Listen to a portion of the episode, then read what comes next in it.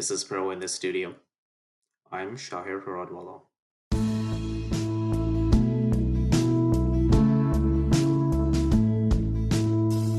The pandemic has proven to be a challenge for many. Students are one group of people feeling its differences. Today, we hear from a nursing student studying at one of Toronto's universities. Hi, Joseph. It's great to have you on our podcast. Um, could you tell us a little bit about yourself? Sure. Yeah. Um, my name is Joseph Amari. I am a fourth year nursing student at Ryerson, and I've been working at Saint Joe's as a healthcare attendant for the last almost year now. Um, I know Shahir through uh, the nursing course union. I'm the president there also. Yeah. And what kind of placements have you had over the past two years since the pandemic began? Since the pandemic began. Um, so last year, Uh, I think while everything was going on, I was at Women's College Hospital. I was at their Mohs clinic, which is a clinic for facial tumors, micrographic surgery. Um, and then that March, we had um, everything stop and we had our placements halted for a bit. And then this year, I've been um, at one placement the entire year. I'm still there currently at uh, Mount Sinai Hospital at their emergency department. Yeah, I remember you talking about both of your placements and how um, how much of a unique experience um, you've had in the past. And so um, I just wanted to ask, how has the pandemic affected your life and uh, maybe even your placements, in fact? Yeah, I mean, I think personally, as a nursing student, it hasn't affected my personal life very much. I think it's more so affected our placements and um, my school situation more. Definitely, um, because I have heard about how a lot of students, even in my year and even in the next, in fact, all of the years, have um, had issues with getting placement. Um, a lot of, there there has been a shift to non-preceptor placements online. Um, mm. And, but but because you are still in the workforce, you are still physically going, um, what changes have you seen from Uh, when you were pre-pandemic and to now? Yeah, well, I mean, there's obviously that schooling component where we've shifted to an online format. So there, we're no longer going in person to classes and we don't have labs anymore. Um, and then also from a placement perspective, I think uh, I haven't suffered personally too much, but I know a lot of my colleagues and coworkers um, who are in school, um, there's been a lack of placements. There's a scarcity of placements. And um, as you mentioned, there's there's been a shift towards non-precepted um, placements, as well as just virtual placements from home if there aren't any placements available at all for students. So it's it's almost like a video game that students play instead of placements, which um, I'm sure can help a little bit, but uh, definitely not, you know, a substitute for in-clinical placements. Um, and I think there's also been, with the pandemic, just this Um, huge opening for jobs and job opportunities for nursing students. I think a lot of industries have suffered um, through COVID and because of the pandemic, but I think healthcare and nursing is one of those areas that um, there's been a lot of growth in. And so uh, that's when I started working as a healthcare attendant at Saint Joe's. Um, and that's also where I've saw a lot of job opportunities open, open at other uh, hospitals. So clinical extern positions, healthcare aides, um things like that. So yeah, for sure, I've noticed that as well, um which is kind of ironic because a lot of students aren't having that experience, yet the workforce is opening those opportunities for them. Is is there a way that your your work is different from what you would get from your placements? Yeah, for sure. Uh, you know, working as a healthcare attendant and clinical externs, they're all they all fall under they all fall under the umbrella of um, unregulated healthcare professionals. So um, there's definitely a restriction as to what you can and cannot do, and you you would not be doing the things you would as a nursing student, including medication administration um, and um, assessments and whatnot. But you do definitely get to um, work with the nurses and with the other healthcare professionals. So there's, it's it's a lot less responsibilities and a lot more um, responsibilities like that are similar to the P S Ws. But um, I still think it's really, really valuable. It's taught me so much um, about just being in hospital and working on other skills such as communication and um, marketing, and just, um, you know, putting yourself out there and getting comfortable and confident in the uh, hospital environment. So it's definitely, definitely valuable. Although, um, yeah, you definitely can't do some of the things you would do as a student. Yeah, I've heard about that as well. But yeah, it can definitely be meaningful in other ways that the nursing student opportunity wouldn't be able to provide for you. Yeah, exactly. So that's great to hear that you were able to find a job and you're still able to hone your skills as you move forward. Has there been ever um, some kind of conflict be- between you having a clinical position as a student as well as having that job? Personally, um, aside from the workload of having to go in and uh, work and then do your schoolwork, that's been obviously difficult.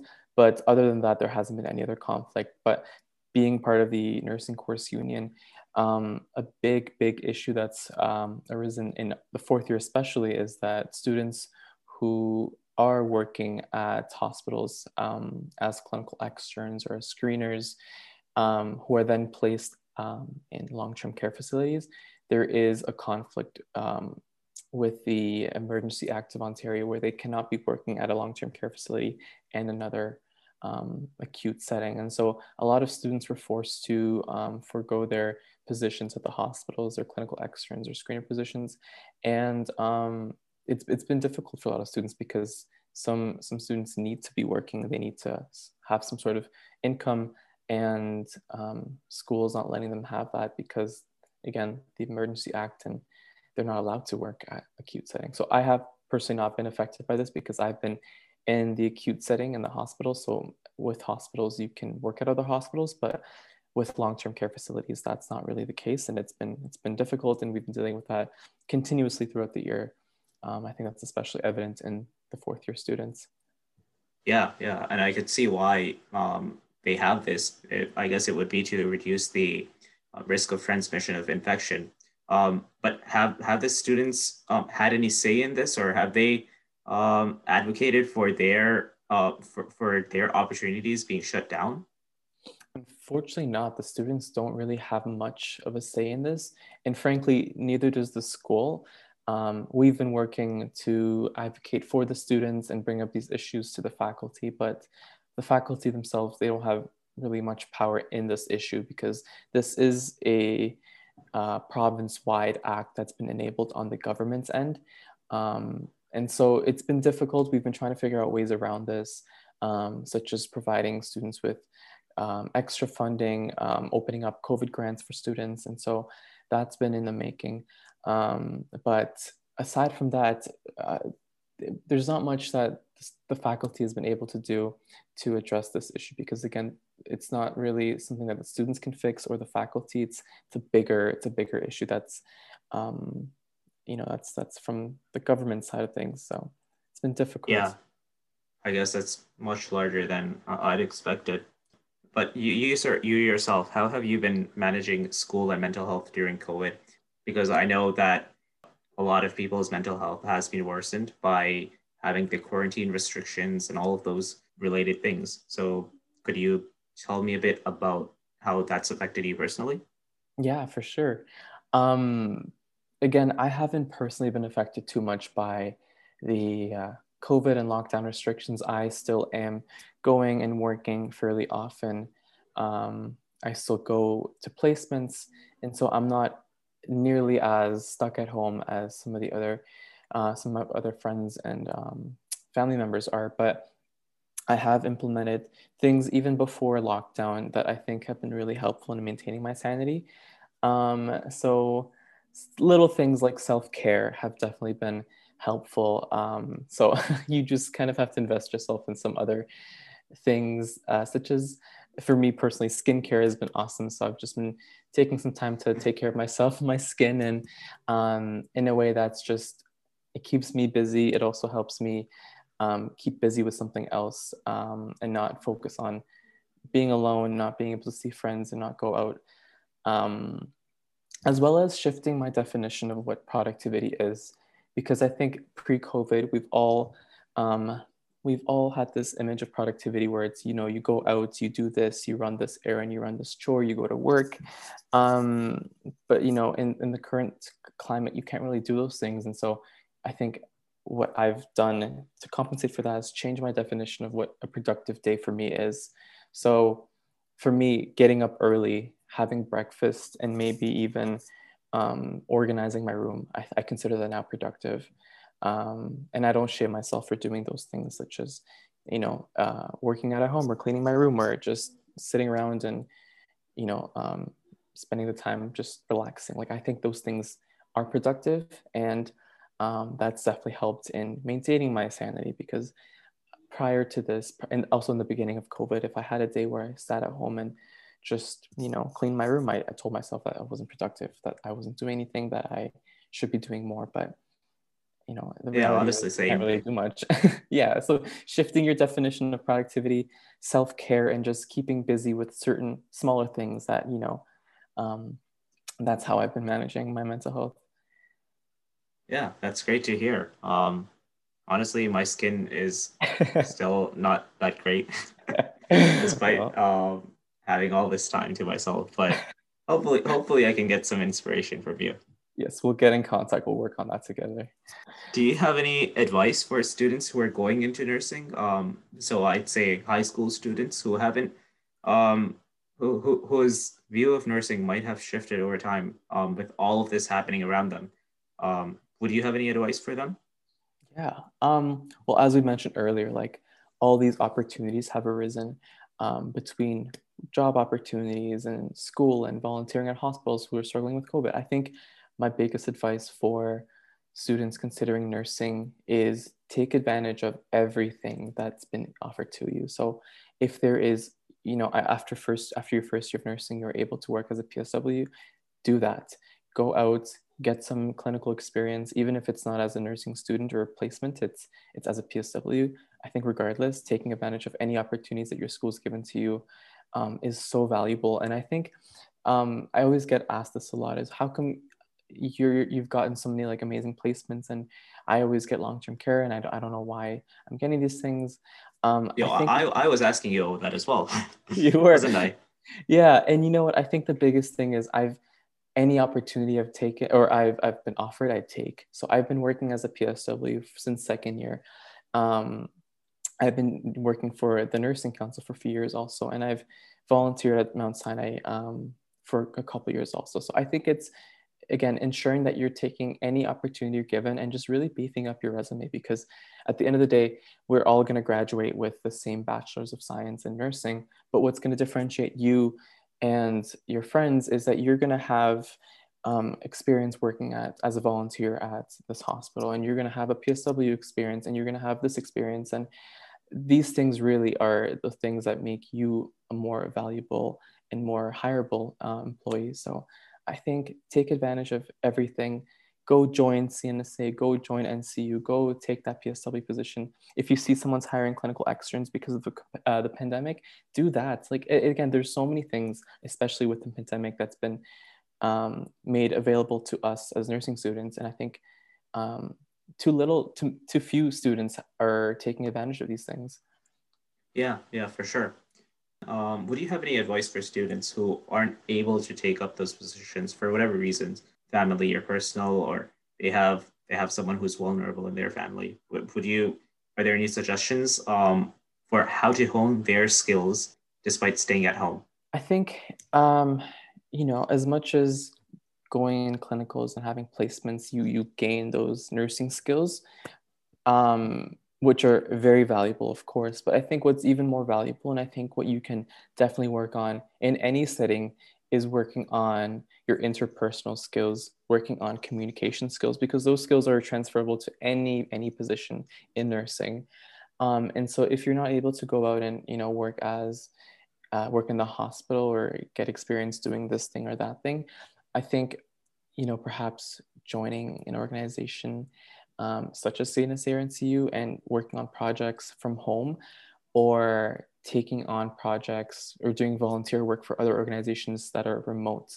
Um, I think that option's still there. So I know the R N A O was hiring students to work remotely from home to um, to work on some of their volunteer projects. And so, you know, working on communication, working um, on your interpersonal skills goes so long, um, especially as, as a, a nursing student. I know they teach you empathy and whatnot, but like that stuff can't be taught in, in the classroom. I think you have to go out and work with people, go and work in group projects and do um, not necessarily volunteer work, but just working with people in order to develop those skills. Yeah, for sure. Um, I remember in N S C twelve, they were teaching us that for six weeks. Yeah. They've changed the curriculum now, but I, I don't know how it is anymore, but yeah. Yeah, you got to go out. You can't really teach those things. A lot of things that you learn in nursing school, you can't teach. Um, and that's that's another thing I wanted to mention is that so many students get bummed out because they had maybe not the best experience in nursing school. Um, not many good placements, not many good clinical experiences. But what I've been talking to, uh, when I talk to nurses in the hospital setting, and when I, what I what I've learned over the past years is that nursing really starts um, once you graduate. Like nursing school, you, you don't learn anything. I mean, you do. You definitely do learn some things in nursing school. You learn foundations, but w- once you graduate and you start working, that's really when your knowledge and when you when you uh, begin to learn those things and like those nursing skills. Um, and so th- I, I think. Just it's just a nice reminder to not fret about um, your experiences in nursing. I think, again, your nursing journey starts once you graduate, and you learn so much um, once you're on the floor, once you're actually working as a registered nurse. So um, make the most of your placement experiences right now. Um, you know, whether it's long-term care, whether it's someplace you don't want to be, make the most of it. And then once you graduate, you'll get to, uh, you know, live your dreams and, you know, you'll be great. I'm sure everyone's going to be fine once they graduate. And again, like uh, some students, it sucks because I, I feel, I feel their struggle. I feel their, their, their, um, why they're upset. And it's because they don't, they've had four years of long-term care um, placements, but you know, the alternative is like nothing. And yeah. We've all been blessed at Ryerson to have um, a, um, the our placement office, the C P O, they've been working day and night to get everyone placements, and as many placements as they can. And a lot of schools don't have that. And so just being able to have a placement, even if it's non-preceptor, even if it's remote, you're networking, you're building connections, you're working at a hospital facility, you, you've got your name registered there. You, um, you know, you're able to get a letter of recommendation, while a lot of students from other schools don't have that. They have nothing. Um, they have group projects and they have, you know, so yeah, definitely, definitely make the most of any experience you get. For sure. Thank you so much, Joseph, for your pearls of wisdom. Um, of course. I'm sure, I'm sure students will be able to relate to what you've been saying and definitely take up that advice to better themselves in the future. I hope so. Thank you very much for having me. This, this was fun. Thank you, Joseph. That's it from us today. This episode is produced by The Quarantine Project, an initiative created by nursing students to provide easy-to-understand COVID nineteen information for teens. If you are interested in learning more about the work we do, you can subscribe to our Instagram channel at the dot quarantine project. Until then, see you next week.